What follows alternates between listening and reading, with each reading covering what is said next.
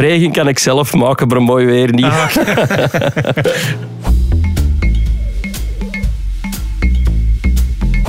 Je kent me misschien nog als doelman, als tv-commentator, presentator of je zag me alles op de golfbaan.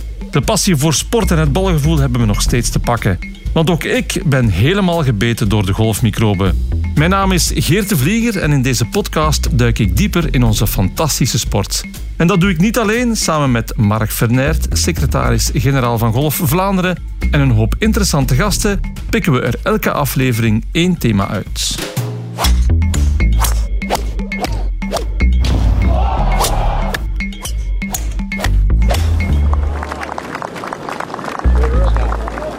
Dag Mark, uh, welkom opnieuw. Vandaag duiken we in het groen. We gaan het hebben over greenkeeping en meer bepaald over het onderhoud van de baan, maar ook over de duurzaamheid.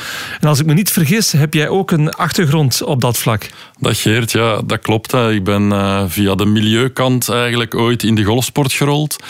Ik ben een bioloog van opleiding en uh, heb wat verder gestudeerd in de tijd rond milieueffectrapportage. Mm Heb daar eerst een paar jaar in gewerkt en dan als een soort ja, milieucoördinator uh, toen nog bij de Belgische Federatie uh, gestart.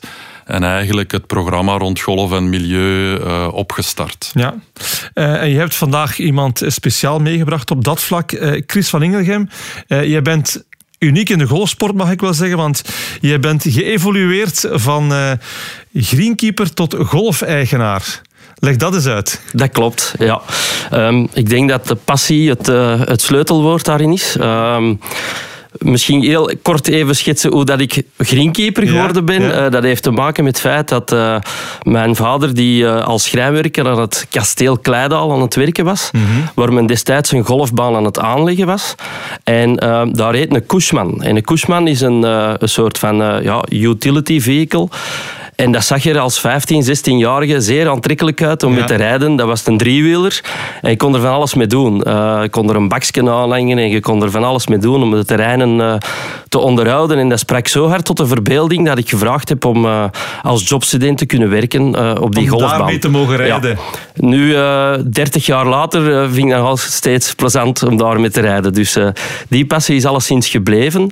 Um, een beetje later in mijn carrière, zal ik maar zeggen, dan uh, ben ik eigenlijk in dienst gekomen van Antwerp Golfschool uh, als greenkeeper. Uh, dat was een hele uitdaging, want ik ging een sabbatical doen. Ik deed eigenlijk uh, boekhouden informatica.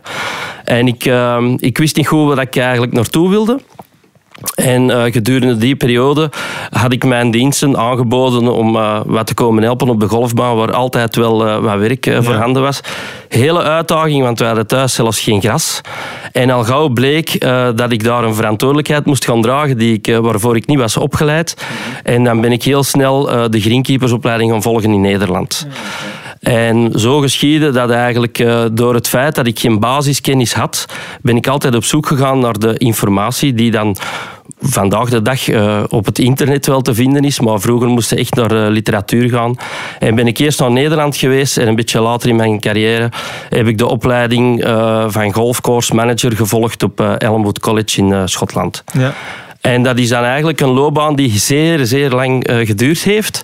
Um, ik heb dan gedurende mijn greenkeepersloopbaan enkele mooie uh, toernooien kunnen uh, gaan, ja, gaan meehelpen als vrijwilliger. -hmm. onder andere de Ryder Cup in 2006. In 2009 de US Open, uh, Page, waar in 2025 de volgende Ryder Cup in Amerika zal gespeeld worden. En dat maakt dat je natuurlijk een zeer breed netwerk begint te kennen van greenkeepers en dergelijke meer. En dat ook mijn toenmalige werkgever het wel in de mot had dat misschien eh, AGS met zes holes paar drie misschien wat klein aan het worden was mm -hmm. voor mij. En op die manier uh, heeft hij wel een slimme zet gedaan, denk ik. Uh, heeft hij ervoor gezorgd dat ik wat meer gebonden was aan het bedrijf. En heb ik eigenlijk kunnen participeren in de aandelenstructuur. Ja. Zodoende dat ik wel, uh, wel daar bleef. En ja, dat was misschien zijn pensioenplan. Want uh, op die manier heb ik later eigenlijk de golfschool kunnen overnemen. Ja, je bent dus nu golfeigenaar. Maar als ik je hoor praten, dan ben je eigenlijk nog voor 80% gepassioneerd greenkeeper. Ja, dat klopt. Dat is uh, nog altijd aanwezig. Ja. Um, ik moet wel eerlijk bekennen en eerlijk toegeven, in mijn uh, actieve loopbaan als greenkeeper heb je een bepaalde visie over mm -hmm. het onderhoud van het terrein en daar ga je ervan uit wat het beste is voor het terrein of voor de spelers. En ik heb eigenlijk nooit gedacht dat ik dit zou vertellen, maar het is wel effectief waar dat wanneer je uh, aan de commerciële kant uh, terechtkomt, aan de economische kant, mm -hmm. dat je die, uh, die beslissingen of dat beheer toch ook eens door een andere bril gaat bekijken. Maar toch is er... In, door, de, in... door, door, de financiële bril bedoel Ja, dat klopt. Ja, mm -hmm. ja, ja. Omdat misschien ehm, als greenkeeper, als je uh, daar verder niet veel over moet nadenken, dan ga je toch vanuit een bepaalde visie of een bepaalde manier van werken uit, mm -hmm. waar, dat, uh, waar dat, laat ons zeggen, de vreugde van de speler centraal staat. Mm -hmm. ja. En waar dat toch een uh, economisch belang in speelt. Um, en dat heeft dan vaak te maken met perfectionisme. Ja. wat dan misschien in 2% tijdverlies is. Maar ja. uh, oké, okay, goed, ja. Um, ja. En bedoel je dan eigenlijk nu dat als golfeigenaar het perfectionisme ook bijna niet meer te betalen is? Um, Nee, want het is zelfs nu in de, in de huidige evolutie, de huidige ontwikkelingen. Mm -hmm. um, we zijn uh, al uh, vrij beperkt voor wat betreft uh, ja, pesticiden. Het is echt een vies woord. Mm -hmm. maar dus er is een bepaalde evolutie aan de gang. En ik kan mij nu als golfbaan-eigenaar permitteren om daar dus mee te gaan experimenteren. Om ja. te zeggen van, we gaan het eens een keertje niet doen. Mm -hmm. um, je moet daarover natuurlijk heel goed kunnen communiceren met uw klanten. Mm -hmm. uh, ik heb het voordeel dat ik op een uh, golfschool eigenlijk niet zoveel te maken heb met greenfee-spelers en mij zeer, zeer gericht kan richten naar eigenlijk het grootste deel van onze klanten. En daar uitleggen wat we eigenlijk aan het doen zijn. Want zonder pesticiden krijg je natuurlijk ook wel schimmels. Mm -hmm. Maar ik heb in mijn brede netwerk van greenkeepers uh, kan ik te raden gaan van, uh, laten we zeggen, een aantal Scandinavische greenkeepers die er al veel langer mee bezig zijn. En op die manier daar toch uh, trachten lessen uit te trekken. En op die manier toch trachten het, het, het beste te kunnen doen zonder um, momenteel zijn er nog wel mogelijkheden, maar hoe lang gaat dat nog duren? En, uh, en dat, is, uh, ja, dat is dan weer het voordeel als golfbaan-eigenaar dat je daar zelf uh, in kunt bepalen welke richting dat je uitgaat. Ja. Uh, eerst nog even als greenkeeper. Uh, ik heb het in Engeland meegemaakt dat zowel uh, de greenkeepers op de golfbaan als in de voetbalclub, de groundsmen, enorm veel respect kregen, omdat dat uiteindelijk is, ja, het is het terrein waar je moet op presteren of weer op spelen. Merk je dat respect ook van spelers? Uh, als actieve greenkeeper merk je dat wel. Uh, en dan, dan kijk ik terug naar mijn loopbaan op, uh, op de golfschool toen ik zelf in dienst was als greenkeeper. Mm -hmm. En daar doe je het toch voor eigenlijk. Uh, het, uh, het spreekwoordelijke schouderklopje. Ja. De speler die van de baan komt en zegt van amai, uh, het was toch wel dik in orde. Mm -hmm. de greens waren goed en dergelijke meer. Anderzijds stel ik wel vast dat in sommige clubhuizen greenkeepers nog steeds niet binnen mogen. Mm -hmm. Dus dat is wel, denk ik, toch wel een werkpunt voor de clubs om ervoor te zorgen dat de kwaliteit die ze hebben rondlopen op de baan of eventuele talenten die daartussen zitten, om die toch uh, ergens te kunnen oppikken en te respecteren in hun, uh, in hun vak. Want uh, het is een, ja, het is een zeer interessant beroep. Ja. Uh, kent zeer veel facetten, maar zal naar de toekomst toe nog verder gespecialiseerd worden. En daar heb je twee dingen voor nodig, volgens mij. Dat zijn kennis en passie. Mm -hmm. uh, dus uh, het respect vanuit de spelers is er zeker. Ja. Er is ook een bepaald percentage dat dat niet heeft, denk ik. hoe kwaad kan je dan worden als je bepaalde spelers op een golfbaan dingen ziet doen waar je van denkt van jongens, dit heeft zoveel tijd, geld en energie gekost en op een paar seconden tijd uh, verbroeden jullie dat? Ik kan daar, of ik kon daar vroeger zeer onrustig van worden. Mm -hmm. uh, voor, vooral als je... Er zijn een aantal momenten in greenkeeping waar je de baan gaat resetten, bij wijze van spreken. Mm -hmm. ja. Als je gaat prikken en bezanden, dan doe je een bewerking waardoor dat je eigenlijk terug een nulmeting hebt. Dan zijn er geen pitchmarks niet meer op de greens. Mm -hmm. En uh, wij zeggen in greenkeepers termen wel eens de uh, pitchmark disease is the worst disease. wat niet meer of niet minder wil zeggen dan, ja, oké, okay, schimmels en dergelijke meer. Maar eigenlijk de ergste ziekte die wij niet kunnen bestrijden zijn de pitchmarks. Ja. Omdat de spelers uh, die zelf uh, herstellen of worden geacht om die zelf te herstellen. Mhm. Nu ben daar wat rustiger in geworden, omdat uh, ik zelf speel niet zo heel vaak golf. En het is eigenlijk vooral respect voor de medespeler uh, dat er niet is, in Mhm. plaats van door de greenkeeper. Omdat je, je kunt natuurlijk wel een aantal keer, zoals ik al gezegd heb, de, de baan resetten. Uh, er zijn een aantal bewerkingen die je doet. Maar het is vooral voor je medespeler. En hoe frustrerend is het dat je uh, achterop komt en je moet gaan putten. En die bal die stuitert, ja. of die wijkt af van zijn voor, uh, voor ingenomen lijn. En dan, uh, ja, dan heb je het maar zitten. Hè. Dus uh, dat, is, dat is een beetje respect naar je medespeler ook. Ja, er is ook zo'n een, een wetenschap, op het moment dat je een plag uit de fairway slaat, als je die meteen teruglegt, hoe snel die teruggroeit. Als je die niet teruglegt, hoe lang het dan duurt voor het gras teruggroeit. Ja, dat klopt. Ik kan daar geen, uh, geen uh, termijnen op zetten hoe lang, uh, hoe lang het duurt. nu, plaggen, goh, ik kan u daar wel iets over vertellen. dat is natuurlijk heel tof dat je die meteen teruglegt en mm -hmm. dat het gras dan terug mooi netjes dichtgroeit. op grote toernooien, bijvoorbeeld op de US Open, moesten we ze er allemaal uittrekken, omdat je dan eigenlijk het risico zou lopen dat een topspeler zijn bal terechtkomt op een divot die teruggelegd is. Ja. Dus die werden daar toen allemaal uitgetrokken en dan uh, terug opgevuld met uh, een mengsel van uh, ja, zand, graszaad en kleurstof. ja, Mark, heel fijne verhalen vind ik over, over gas. Kan jij even schetsen hoe dat de golfbanen vandaag de dag onderhouden worden? Wel, um, ja, een golfclub eigenlijk, die, die, die is een beetje een, een driehoeksverhouding mm -hmm. uh, in het golfbaanonderhoud. Hè. Je hebt uh, de greenkeeper-staf met een, een hoofdgreenkeeper. Je hebt het management. Um, met een golfmanager, die dus inderdaad meestal met de budgetten, uh, waar er een link is met de budgetten. Ja. Maar je hebt ook uh, het fameuze terreincomité, bestaande uit golfers. En, uh, en vaak uh, huren de golfclubs dan nog eens een, uh, een consultant in, mm -hmm. een specialist. dat kan van alles zijn, hè, of een, of een, of een leverancier, maar dus een waterspecialist of een pesticidenspecialist of een, een grasdokter, zoals mm -hmm. agronoom moet je dan mooi zeggen. Maar de, het is redelijk uniek, denk ik. En uh, die evenwichtsoefening tussen die, tussen die verschillende groepen die allemaal een mening hebben uh, over het gras. Um, vanuit Golf Vlaanderen zetten wij eigenlijk enorm in uh, samen met de Greenkeepers Associatie, dus er is een vereniging van mm -hmm. de greenkeepers, op educatie van de greenkeeper zelf. Mm -hmm. Het is echt wel ook onze visie dat je uh, de specialisten maakt daar waar ze zijn, dus mm -hmm. binnen die groep van de greenkeepers. Dus wij zetten in op, uh, op educatieve projecten, uh, zowel voor de hoofdgreenkeepers als voor de, de, de, de greenkeepers eigenlijk beter te maken. Um, een andere rol dat wij doen is eigenlijk, uh, wij zijn de link met de overheid. Hè. Dus uh, Chris heeft al een paar keer gesproken over pesticidenwetgeving, er is ook waterwetgeving. Uh, dat, dat, dat wordt niet makkelijker. Nee, net op dat vlak kunnen we wel zeggen dat, dat met de warme zomers, met de evolutie van pesticiden, dat, dat daar de golfbanen sowieso de komende jaren een ja, verandering gaan uh, ondergaan? Ja, dus er, dat is eigenlijk al bezig. Ja, ja. Heel wat clubs zijn met die omschakeling bezig. Mm -hmm. Zijn, zijn uh, veel minder pesticiden afhankelijk. Ja. Uh, gaan voorkomen in plaats van genezen. dus dat, daar zetten ze, heel veel clubs zetten daarop in.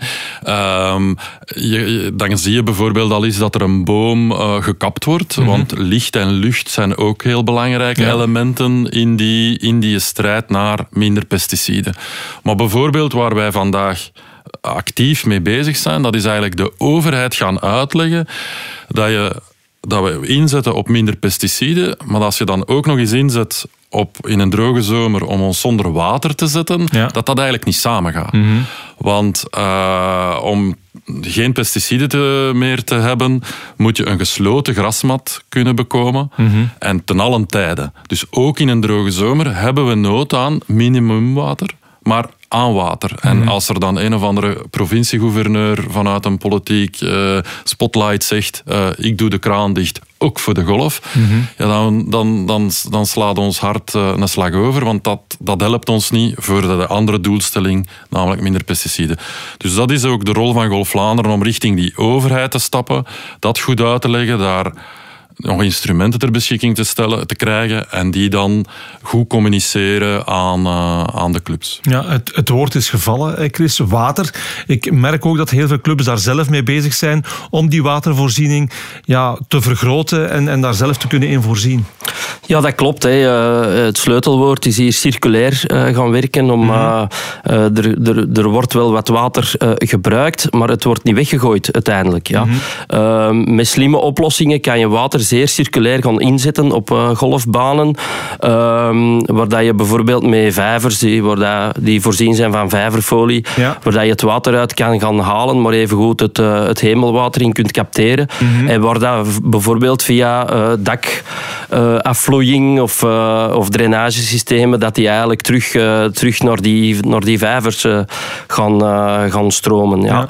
ja. Daarnaast heb je ook natuurlijk nog een, een, een beleid. zoals ik zei, het, uh, het wordt alsmaar interessanter om uh, goed opgeleide greenkeepers uh, te vinden, want mhm. meten is weten, wordt vaak gezegd. Gissen is missen.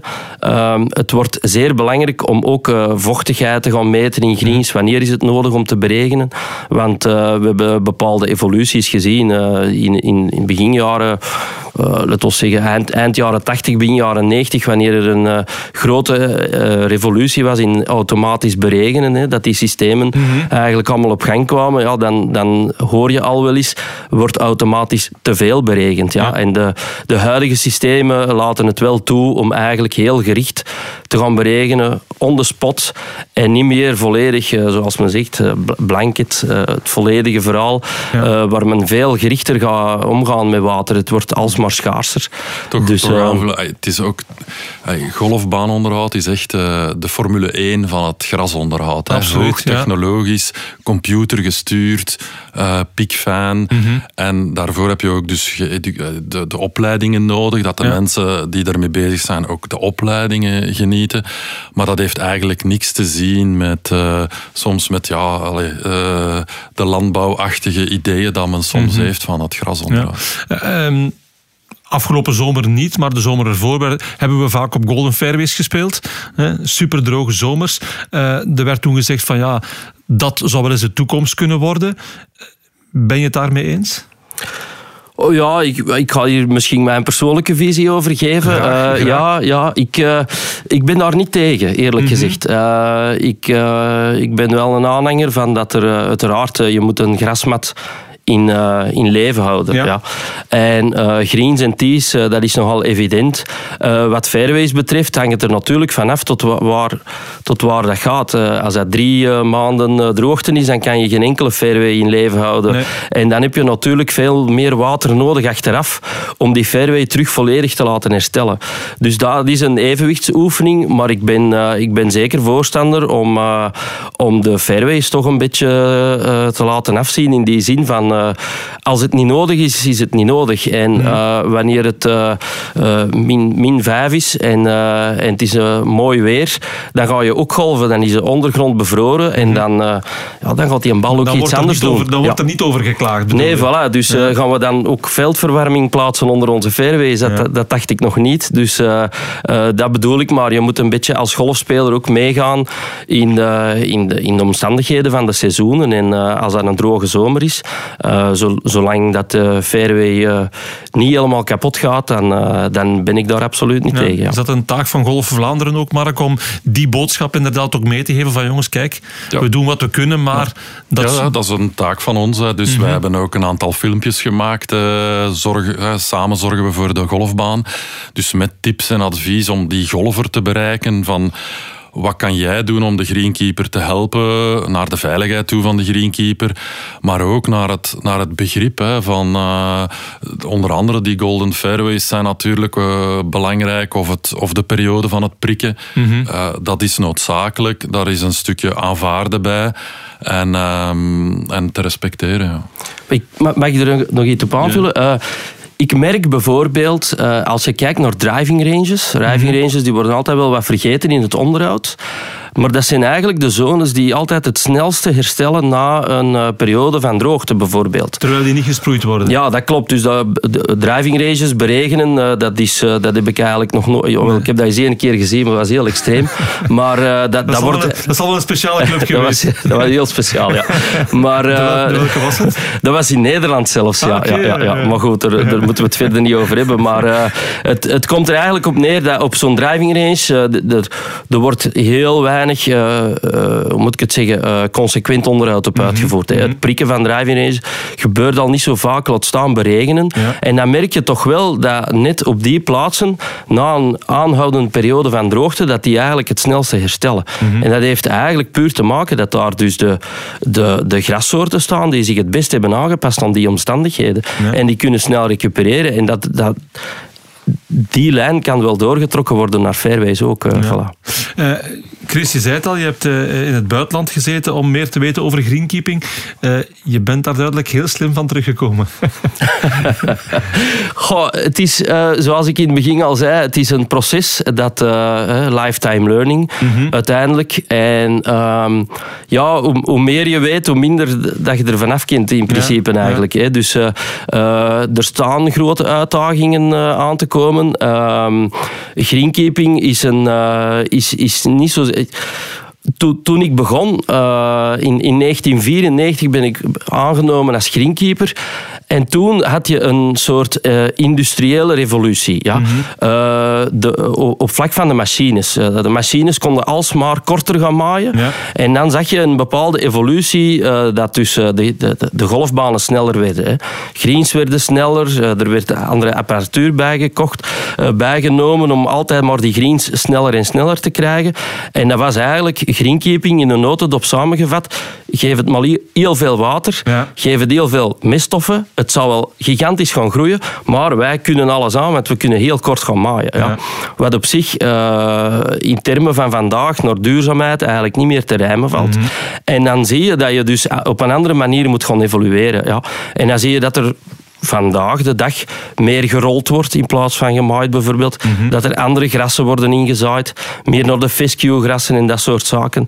Maar nog eens, uh, het is niet omdat het op baan A zo werkt, dat het ook op baan B zo werkt. Mm -hmm. Omdat je hebt zoveel diverse factoren die allemaal een invloed hebben op greenkeeping. En dat kan het bijvoorbeeld zijn over het aantal bomen dat er staat, ja. uh, de zuurtegraad van de bodem, uh, de bespelingstolerantie. Uh, wordt er, zijn er heel veel rondjes die daar gespeeld worden of niet? Kan een baan voldoende recupereren? hoe groot is de staf van greenkeepers? Um, en dat soort zaken. Welke, met welke budgetten wordt er gewerkt? Dus er zijn heel veel factoren die een bepaalde invloed invloed hebben op uh, greenkeeping. En ja, je kan maar niet slim genoeg zijn, uh, vind ik, wat dat betreft. En anderzijds komen er ook heel veel dingen bij. Uh, wanneer ik er juist sprak over de industriële revolutie, ja, zie je dat er nu eigenlijk een, een, een evolutie aan de gang is uh, naar automatisatie. Ja. Mm -hmm. Het is niet meer, niet meer alleen berekening. Uh, uh, heel veel mensen hebben in hun tuin al een robotmaaier. Ja. Dat is zich volledig aan het ontwikkelen op golfterreinen ook. Mm -hmm. Het automatisch oprapen van de golfballen. Mm -hmm. Maar men is ook al bezig met toestellen te ontwikkelen die eigenlijk bijvoorbeeld robots die op een voetbalveld rijden en die eigenlijk een, met, een, met een oog herkennen dat dat een breedbladig kruid is en die er eigenlijk met kurkentrekkerspiraal dat eruit halen en, ja. en op die manier, op een duurzame manier eigenlijk uh, onkruid gaan verwijderen in mm -hmm. plaats van bespuiten. Dus ja. er komt nog wel wat op ons af en uh, dat is natuurlijk heel boeiend om uh, in heel dat verhaal betrokken te blijven en ja, on top of mind te blijven wat ja. dat betreft. Ja. Is het ook zo dat een goede greenkeeper vooral over heel wat ervaring beschikt, dat je die nodig hebt om te weten, want het gebeurt vaak. Je komt op de club en ze zeggen van ja, dit is aan de gang of dat is gebeurd. Vaak onverwachte dingen die opspelen dat je dan heel snel moet kunnen handelen en weten wat er aan de hand is en wat er moet gebeuren. Ja, natuurlijk het, het gevaar, of uh, zoals men in Engeland zei, de, de, de contingency plans. Mm -hmm. hè. Je moet op alles voorbereid zijn en dat kunnen weersomstandigheden zijn, dat kunnen machinedefecten zijn, uh, dat kunnen uitzonderlijke omstandigheden zijn en je moet inderdaad op alles voorbereid zijn. Uh, ervaring is daar zeker een, uh, een belangrijke factor in, maar anderzijds ook het volledige team van greenkeepers. Ja. ik ben altijd bij ons was dat heel kleinschalig. Maar ik merk toch vaak dat op, op grotere golfinfrastructuren dat een team, het greenkeepers, waar dat toch wel een aantal specialisaties in zitten. Bijvoorbeeld een beregeningsman, een mhm. mechanieker. het is niet evident om op zaterdag voormiddag, vlak voor een groot toernooi, en je valt in pannen met een machine, ja, dan kan je niet zomaar naar een machinendealer gaan en zeggen dat moet hier opgelost geraken. Ja. Dan ben je aangewezen op je eigen ervaring en, en wat er aanwezig is, een ploeg van de, van de greenkeepers. Ja, Mark zei het al, er is een vereniging, uh, de Greenkeepers Association of Belgium. Is dat ook belangrijk daar dan om heel veel ervaring te delen en elkaar te ondersteunen en sterker te maken? Absoluut. Ik, uh, ik heb zelf uh, van in den beginnen eigenlijk altijd naar de vergaderingen geweest van uh, de Belgian Greenkeepers mhm. Association, de GAB zeggen wij. Ik ehm, ben zelf ook gedurende denk 16 jaar bestuurder geweest. Daardoor heb ik de kans gekregen om jaarlijks naar het congres te gaan, dat telkens ergens anders in Europa was.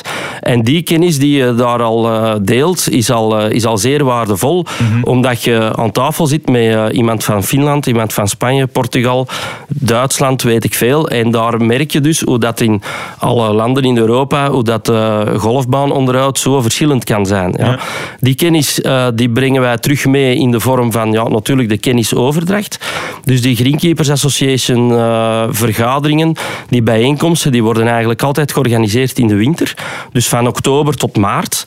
En dat is altijd rond een bepaalde thema's. Uh, sprekers die we dan dikwijls vanuit die congressen uh, konden meebrengen, waar je die mensen leert kennen en zeggen, oh, dat is een interessante spreker, die rond bepaalde thema's kunnen spreken. Dat kan uh, iets mechanisch zijn, mhm. maar dat kan ook iets agronomisch zijn, dat soort zaken. En tijdens die vergadering is het altijd heel boeiend om andere greenkeepers te ontmoeten. En eigenlijk, ik breng er eigenlijk altijd iets mee van naar huis. Ja. dat kan iets klein zijn, maar toch elke keer opnieuw denk ik, oh ja, dat is wel interessant. Dat doen ze daar op die manier. Wat ik, ik denk de grootste uitdaging voor de GHB is eigenlijk om uh, het volledige spectrum van alle greenkeepers te kunnen bereiken. Want je ziet dat toch meestal voornamelijk de hoofdgreenkeepers of de assistent hoofdgreenkeepers naar die bijeenkomsten gaan. En eigenlijk staan die open voor iedereen. Elke mhm. greenkeeper van een club. Het is in de winter. Ik zou hier een oproep willen lanceren naar de clubs van uh, nee, laat jullie greenkeepers eens naar die bijeenkomsten gaan. Die zijn zo uh, ja, boeiend eh, vaak. Alleen al het contact met andere greenkeepers is al uh, interessant. En wie weet zitten daar toch wel greenkeepers bij die op een bepaald moment zeggen van hey, ik, uh, ik wil er eens wat meer mee gaan doen. Ja, mm Zo is dat bij mij uiteindelijk ook gegaan. Ik uh, was toevallig op een congres in Nederland. En um, ja, op die manier uh, werd die opening gemaakt voor naar een Ryder Cup te gaan. En hoe fantastisch zou dat zijn? Ja. Dat, is, dat begint met een droom, maar mm uiteindelijk ja, dat is allemaal wel realistisch. En ik denk dat we dat brede spectrum wel nodig hebben om uh, naar de toekomst te kunnen werken. Ja, Mark, als ik Chris zo bezig hoor, uh, het zit wel goed met de golfbanen, denk ik, als iedereen uh, zo met die golfbanen bezig is zoals Chris. Met zoveel passie en dat bedoel ik inderdaad. spraakwaterval. Ja, maar vooral de passie inderdaad de passie, ook druipt er vanaf. Ja, voor, ja dat, dat klopt. En um, onderschat niet die waarde van die GHB. Ik wou nog even aanvullen, dat is een heus, dat is een modewoord, maar een leren netwerk. Hè. Het is niet zomaar een mhm. beetje bijeenkomen. Ze hebben sprekers, ze wisselen ervaringen uit. En uh, ik, ik, ik heb de oproep goed gehoord van Chris als een soort talentdetectieprogramma. Mm hè, van uh, onderuit van die, die kerels die daar, uh, mannen en vrouwen. want eh, ook dat eh, zien we nu eindelijk een beetje doorkomen. Dat is, er is Jana, die je kan volgen op Instagram, Lady Greenkeeper. Mm dat is toch een boeiend verhaal ook. Um, dus, maar dat lerend netwerk en, en talentdetectie, dat is echt voor de generatiewissel die er ook moet gebeuren uh, toch een boeiende voor de toekomst. Ja. En om het belang aan te duiden van een goede golfbaan. Ik stel vast, als ik uh, iemand tegenkom die ergens gaan spelen is, of ik hmm. ben zelf ergens gaan spelen, het eerste wat ze vragen is dan, hoe lag de baan erbij? Ja, en vaak, hoe waren de greens? Ja. Uh, het, het, het, blijft het, uh, het meest in het oog springende thema. Ja. En dan wordt vaak gezegd van ja, de greens lagen niet goed of ze lagen te hobbelig, terwijl jullie daar met passie dag en nacht zo mee bezig zijn. Ja, dat klopt. Uh, om, om, om daar een beetje op, op in te spelen, moet eigenlijk de tegenvraag stellen. En hoe heb je gespeeld? Ja, ja, ik bedoel, dat, dat denk ik al samen. met elkaar te maken, inderdaad. ja, ja. maar ik, ik blijf er wel bij. Het is wel daarvoor wat je het als greenkeeper wel voor doet. Mm dat die speler tevreden is, dat die baan in orde is. Uiteraard moet die baan ook af en toe wel eens onderhouden worden en moet er meer structureel onderhoud mhm. gevoerd worden. En je zal dan maar net een greenfee geboekt hebben met je vrienden. Het is mooi weer. En de greens zijn net geprikt en bezand. Ja, dat is natuurlijk niet leuk als speler. Mhm. Ehm, maar het is wel noodzakelijk om die constante te kunnen houden. Hè? Want het, uh, eh, 80% van uh, hetgeen wat je ziet op de green zit eronder. Hè? Uh, het is daar heel belangrijk. daar werken wij vooral aan. Aan de, aan de beworteling, aan de nutriënten. Aan ja, want dat is dus... Hè, wij als golf- of, of grasleek, wij gaan naar de golfbaan en we zien in de, in de winter... in de zomer zien we vooral maaien. En in de winter ja, proper houden en de, de bladeren. Maar wat zijn zo de piekmomenten in een jaar waar je zegt van kijk, dan moet dat gebeuren? Wat zijn zo de, de belangrijkste opdrachten voor een, een greenkeeper eigenlijk? Ja, het is natuurlijk, uh, het hangt samen met het uh, groei, uh, groeiseizoen eigenlijk. grasplanten groeien ergens tussen een, een, bodemtemperatuur tussen de 8 en de 25 graden. Mhm. Ga je erboven, ja, dan gaat dat, ze noemen dat dan dormant. Hè, dus het, het, gaat een beetje in slaap gaan. En dat is net, net zozeer in de winter, wanneer de temperaturen zakken. Net zozeer in de zomer bij, bij hittegolven. Maar toen ik begon als greenkeeper, 1 november, dan stonden onze machines al in het vet. En dan bevroren de chrysanten op het kerkhof. Ja. ja. Uh, die tijd is al lang voorbij. Uh, ik denk niet dat wij stoppen met greensmaaien niet meer. Um, in januari misschien is een, een, maand dat er geen greens worden gemaaid, maar het onderhoud van de greens, dat, dat blijft eigenlijk wel doorgaan. Die maaihoogte gaat wel naar boven, waar dat in het seizoen, uh, ja, laten we zeggen rond de 4 mm zit. Eh, er zijn wel veel clubs die er nog onder gaan. Uh, maar in de winter ga je naar 5, 6 mm. Maar doordat die groeispurt niet meer in het gras zit, dan ga je dat als speler ook niet zo, zo hard meer merken dat die veel trager zijn. Um, er wordt af en toe gerold, uh, dat soort zaken. Dus er is best nog wel wat onderhoud uh, te doen in de wintermaanden. Mm. Maar het structurele onderhoud gebeurt natuurlijk tijdens de groeifase van het gras. Mm. En dan moet er geprikt worden. En dan, hè, dus dan er, wordt er gewerkt op de beworteling vooral. Uh, om ervoor te zorgen dat het vilt verwijderd wordt. Het vilt is eigenlijk het, ja, het afbraakmateriaal van het gras. Hè. Het gras mm. dat groeit. De verdorde blaadjes die eigenlijk net onder het oppervlak komen te zitten. En dan moet je af en toe verluchten luchten en verticuteren en dat soort zaken. Ja. ja. Eh, wat vind jij het ergst? Uh, heel lang goed weer of heel lang veel regen? Uh, heel lang veel regen eigenlijk, ja. Vind je dat, dat, is erg? Ja, ik, ik, regen kan ik zelf maken, maar mooi weer niet. Ah, Denk toch aan de golfer zo. Uh, Mark, als ik het allemaal zo hoor, uh, de term duurzaamheid uh, lijkt me inderdaad belangrijker en belangrijker te worden in de golfsport. Ja, dat klopt. Hè. Dus ehm, het is het, het is het woord van het moment. We mhm. zijn eigenlijk gegroeid vanuit uh, golf en natuur twintig jaar geleden, waar we echt ingezet hebben op de natuur op de golfbanen hè, en hand in hand gaan. Dan is dat meer geëvolueerd naar golf- en milieuprogramma's, maar dan mhm. waren dat vaak milieutechnische dingen, hè, zoals dat hier al een paar keer gezegd is. Hè, minder pesticiden, minder bemesting, uh, water, um, administratieve dingen, vergunningen, dat soort zaken. En uh, eigenlijk sinds enkele maanden zetten we nu veel meer in op het uh, term golf en duurzaamheid. Mhm. uh, een positievere term waar veel meer verschillende elementen samenkomen om uh, aan te tonen dat golfterreinen en golfclubs zich positief kunnen inzetten voor de planeet. We komen er straks nog op terug, maar nu slaan we met Karel even een zijpad in, namelijk Route 2030. Golf Vlaanderen is bezig met een begeleidingstraject rond duurzaamheid. Karel, we zijn een en al oor.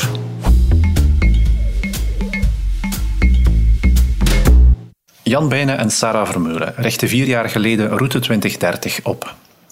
Route 2030 staat voor strategisch duurzaamheidsadvies en creatief veranderingsmanagement. Een duurzame onderneming staat er immers niet van vandaag op morgen.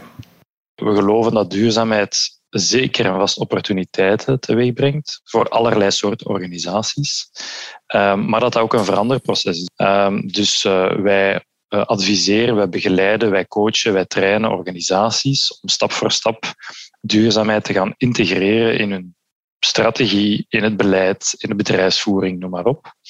En uh, afgelopen jaren hebben wij samen gewerkt met een aantal verschillende soorten organisaties, zowel in de sportsector, met uh, de Koninklijke Belgische Voetbalbond, Golf Vlaanderen, maar evengoed met de cultuursector, met de gezondheidssector, uh, met bedrijven allerlei, met de overheid, om stap voor stap zeg maar, duurzaamheid te gaan integreren. Um, en met duurzaamheid, je ziet het misschien aan de naam ook, Route 2030, um, linkt heel hard naar de Agenda 2030 van de Verenigde Naties en de uh, Sustainable Development Goals of de duurzame ontwikkelingsdoelstellingen. Als we denken aan duurzaamheid en de golfwereld, dan maken we meteen de link naar milieu- en waterbeheer.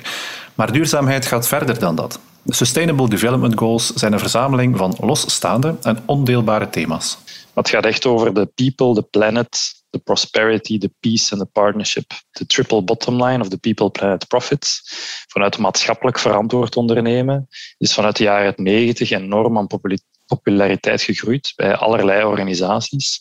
We moeten winst hebben binnen de grenzen van planet en binnen de grenzen van people, van onze society. En die SDG's die voegen eigenlijk twee nieuwe dimensies toe. De P van peace, vrede, rechtvaardigheid, sterke publieke instellingen. En daaronder zitten thema's zoals good governance, anticorruptie, transparantie, noem maar op. Uh, maar ook P van partnership. Uh, alleen gaan we het niet halen. Uh, als we echt richting duurzaamheid en een duurzame samenleving gaan we moeten samenwerken met, in dit kader, met golfclubs onderling maar ook vanuit Golf Vlaanderen, maar ook richting steden en gemeenten, richting de overheid, richting bedrijven, richting andere soorten organisaties, om stap voor stap uh, zeg maar, dat duurzaamheidsverhaal te gaan bewerkstelligen. Om het duurzaamheidsverhaal op de agenda van de golfclubs te zetten en de vele duurzame thema's behapbaar te houden, heeft Golf Vlaanderen samen met Route 2030 het Golfkompas ontwikkeld. De Golfkompas uh, is eigenlijk uh, ontstaan vanuit een eerste scan dat we gedaan hebben met de golfclubs en met Golf Vlaanderen. Wat doen jullie al? Wat bestaat er al? Uh, en wat we ook gezien is dat er al heel wat gebeurt rond duurzaamheid. Um, wat willen wij doen met het kompas? Een soort van handvat geven richting clubs. Uh, niet om iets op te leggen, maar om een richting aan te geven waar dat zij zelf binnen hun eigen context en volgens hun eigen niveau aan de slag kunnen met duurzaamheid. En duurzaamheid willen we iets breder zien richting die people, richting de planet, richting prosperity, peace en partnership. Om op die manier eigenlijk op een laagdrempelige manier, zeer motiverende manier, te werken rond de duurzaamheid. Het is geen eenvoudige opdracht om te starten met al die verschillende thema's. Waar begin je en hoe krijg je iedereen mee? Um, er zijn al heel wat golfclubs die uh, al goed bezig zijn rond duurzaamheid. Uh, die bijvoorbeeld ook al het GEO-label hebben. Uh, voor andere clubs ligt dat nog niet in de focus. Wat wij met Kompas willen doen, is hun enthousiasmeren, inspireren en vooral eigenlijk inzicht geven in wat duurzaamheid allemaal kan betekenen voor de golfclubs. Uh, dus we hebben een kompas ontwikkeld, zeg maar het handvat, hoe dat zij aan de slag kunnen. En we hebben ook alle 17 SDG's hertaald in samenwerking met Golf Vlaanderen en in samenwerking met een aantal clubs op het niveau van de clubs. bijvoorbeeld rond uh, ja, SDG 1, armoede of honger. Wat betekent dat of wat kan dat betekenen voor een golfclub? Uh, hoe kan je bijvoorbeeld aan de slag gaan rond die thema's die eigenlijk vanuit een globaal verhaal zijn ontwikkeld? Wat betekent dat nu voor een golfclub? En zo hebben we een, een aantal inspiratie uh, acties opgezet uh, en daar een menukaart uh, voor golf rondgemaakt. En dus samen met het kompas en de menukaart kunnen ze eigenlijk aan de slag om stap voor stap gaan kijken hoe kan ik eigenlijk nieuwe acties, nieuwe projecten opzetten, ook in samenwerking met andere clubs, richting thema's zoals um, uh, water, maar evengoed rond het, het aspect van levenslang leren, of rond waardig werk, of rond innovatie, of richting ongelijkheid, noem maar op. Route 2030 en de federatie hebben dan ook zes tips om van start te gaan met een geïntegreerd duurzaamheidsplan en alle ideeën die rond de verschillende SDG's en het kompas staan op te nemen en ermee van start te gaan. De eerste tip is stel een, duurzaamheidscaptain aan en een team. Uh, wat ik zei, duurzaamheid is eigenlijk een beetje een veranderingsproces alleen ga je het niet kunnen. Dus je moet eigenlijk ambassadeurs, enthousiastelingen uh, gaan vinden binnen je club. En dat kan ook verder dan enkel de medewerkers zijn. Hè. Dat kunnen spelers zijn, noem maar op. Dus dat is eigenlijk een eerste tip om een soort van captain en een team aan te stellen. De tweede tip, definieer dan samen met uw team wat duurzaamheid betekent voor uw club. En stel de why, de waarom, de business case helder. Daar hebben we het ook over gehad. Derde tip, breng in kaart wat je nu al doet. Eh, wat doe je als club nu al? Wat zijn jullie sterktes? Wat zijn jullie zwaktes? Waar zijn potentiële blinde vlekken als je kijkt naar die 17 SDG's? Vierde tip, gebruik ook de menukaart die we hebben samengesteld. En dat is een levendig document. We willen dat clubs die ook uh, met nieuwe ideeën uh, voeden. Uh, dus daar ga je ook inspiratie vinden over wat betekent die peace en wat kan ik daar rond actie rond opzetten. Een vijfde tip.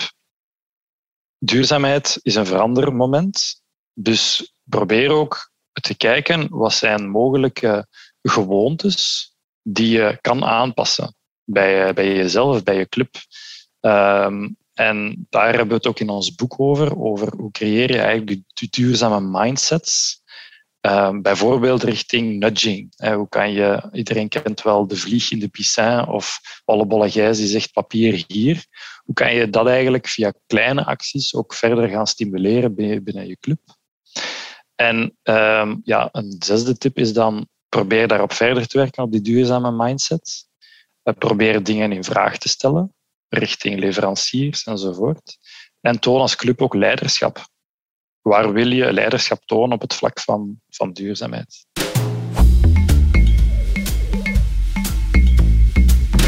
Chris, wat wordt dan voor jullie de grootste uitdaging met de veranderende tijden en veranderende ja, regelgevingen? Dat je zegt van kijk, dat wordt ons grootste aandachtspunt voor de komende jaren?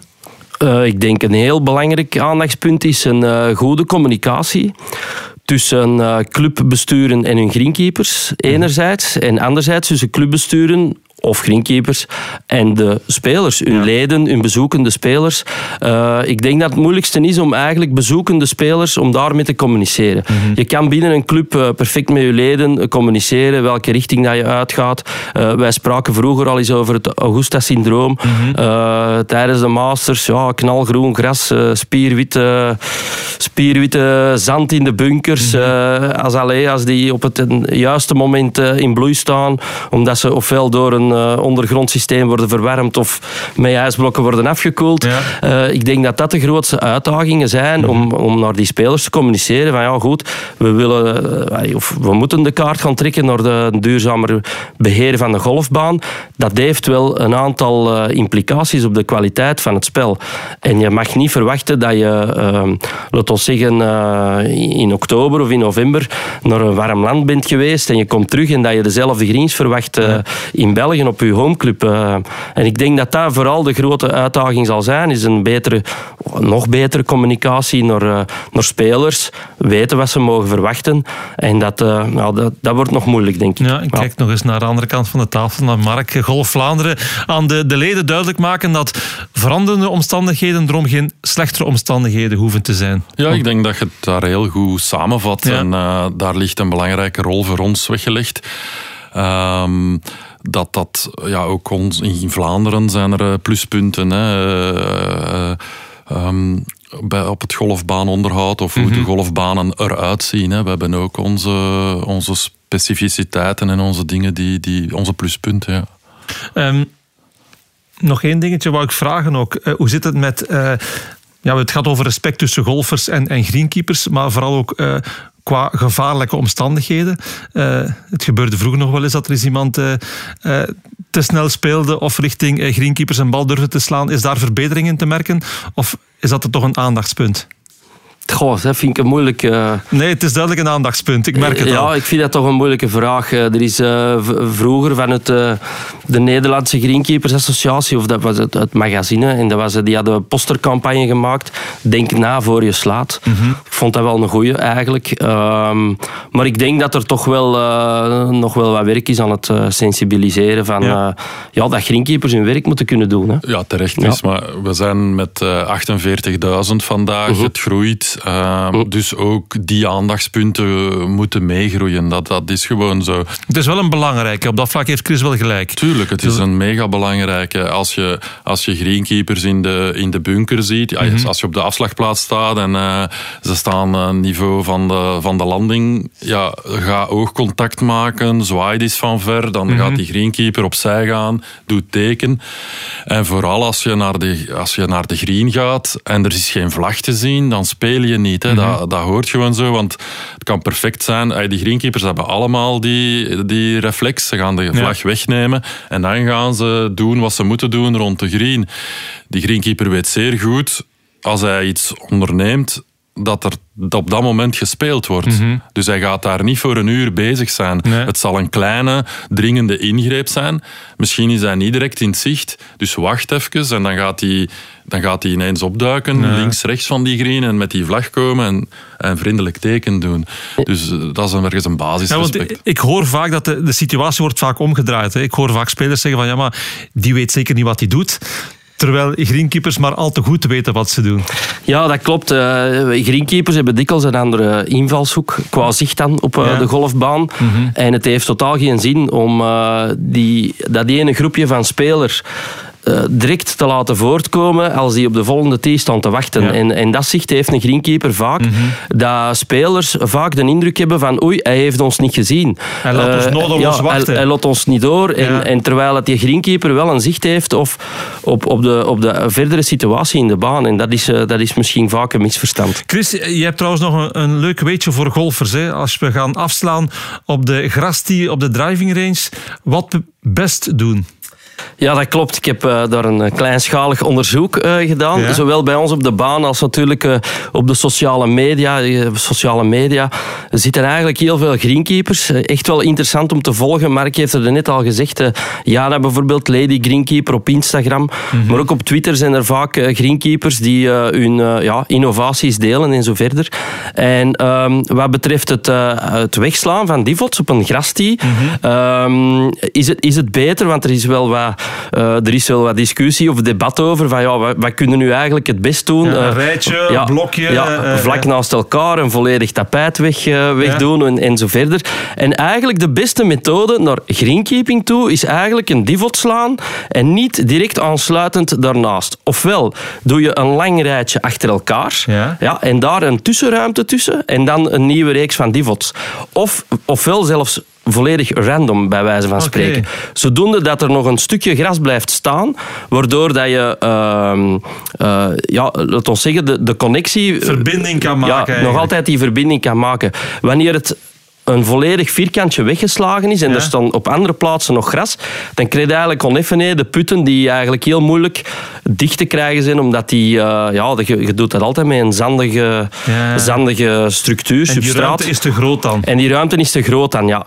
Natuurlijk, als je een occasioneel divot wegslaat op, mm -hmm. uh, op een plaats en die is niet diep, dan groeit het gras uh, wel terug. Ja, ja. ja, ja. ja. Oké, okay, ik ga er rekening mee houden, want ik heb, ik heb ook de gewoonte om een vlakje weg te slaan. Dan denk ik van, ik maak de schade zo klein mogelijk, één klein vlakje, maar dus beter random of af en toe een beetje. Uh, dat is goed van weten. Is er trouwens nog iets waar wij golfers kunnen opletten om het leven van een greenkeeper uh, te vergemakkelijken? Als laatste vraag. Ja, bedank, bedank die mannen. Als je die, als je die ziet van, hey, duimpje, hè, op, uh, op de sociale media worden duimpjes genoeg gegeven. Dat kan je even goed als je over de golfbaan wandelt en je ziet iemand ja. gewoon duimpje in de lucht van, uh, wel dan, uh, goed gedaan, ja. voilà. Kijk. Want ja, ze staan in alle omstandigheden wel op de baan, ook wanneer de spelers er niet zijn. Dus, ja.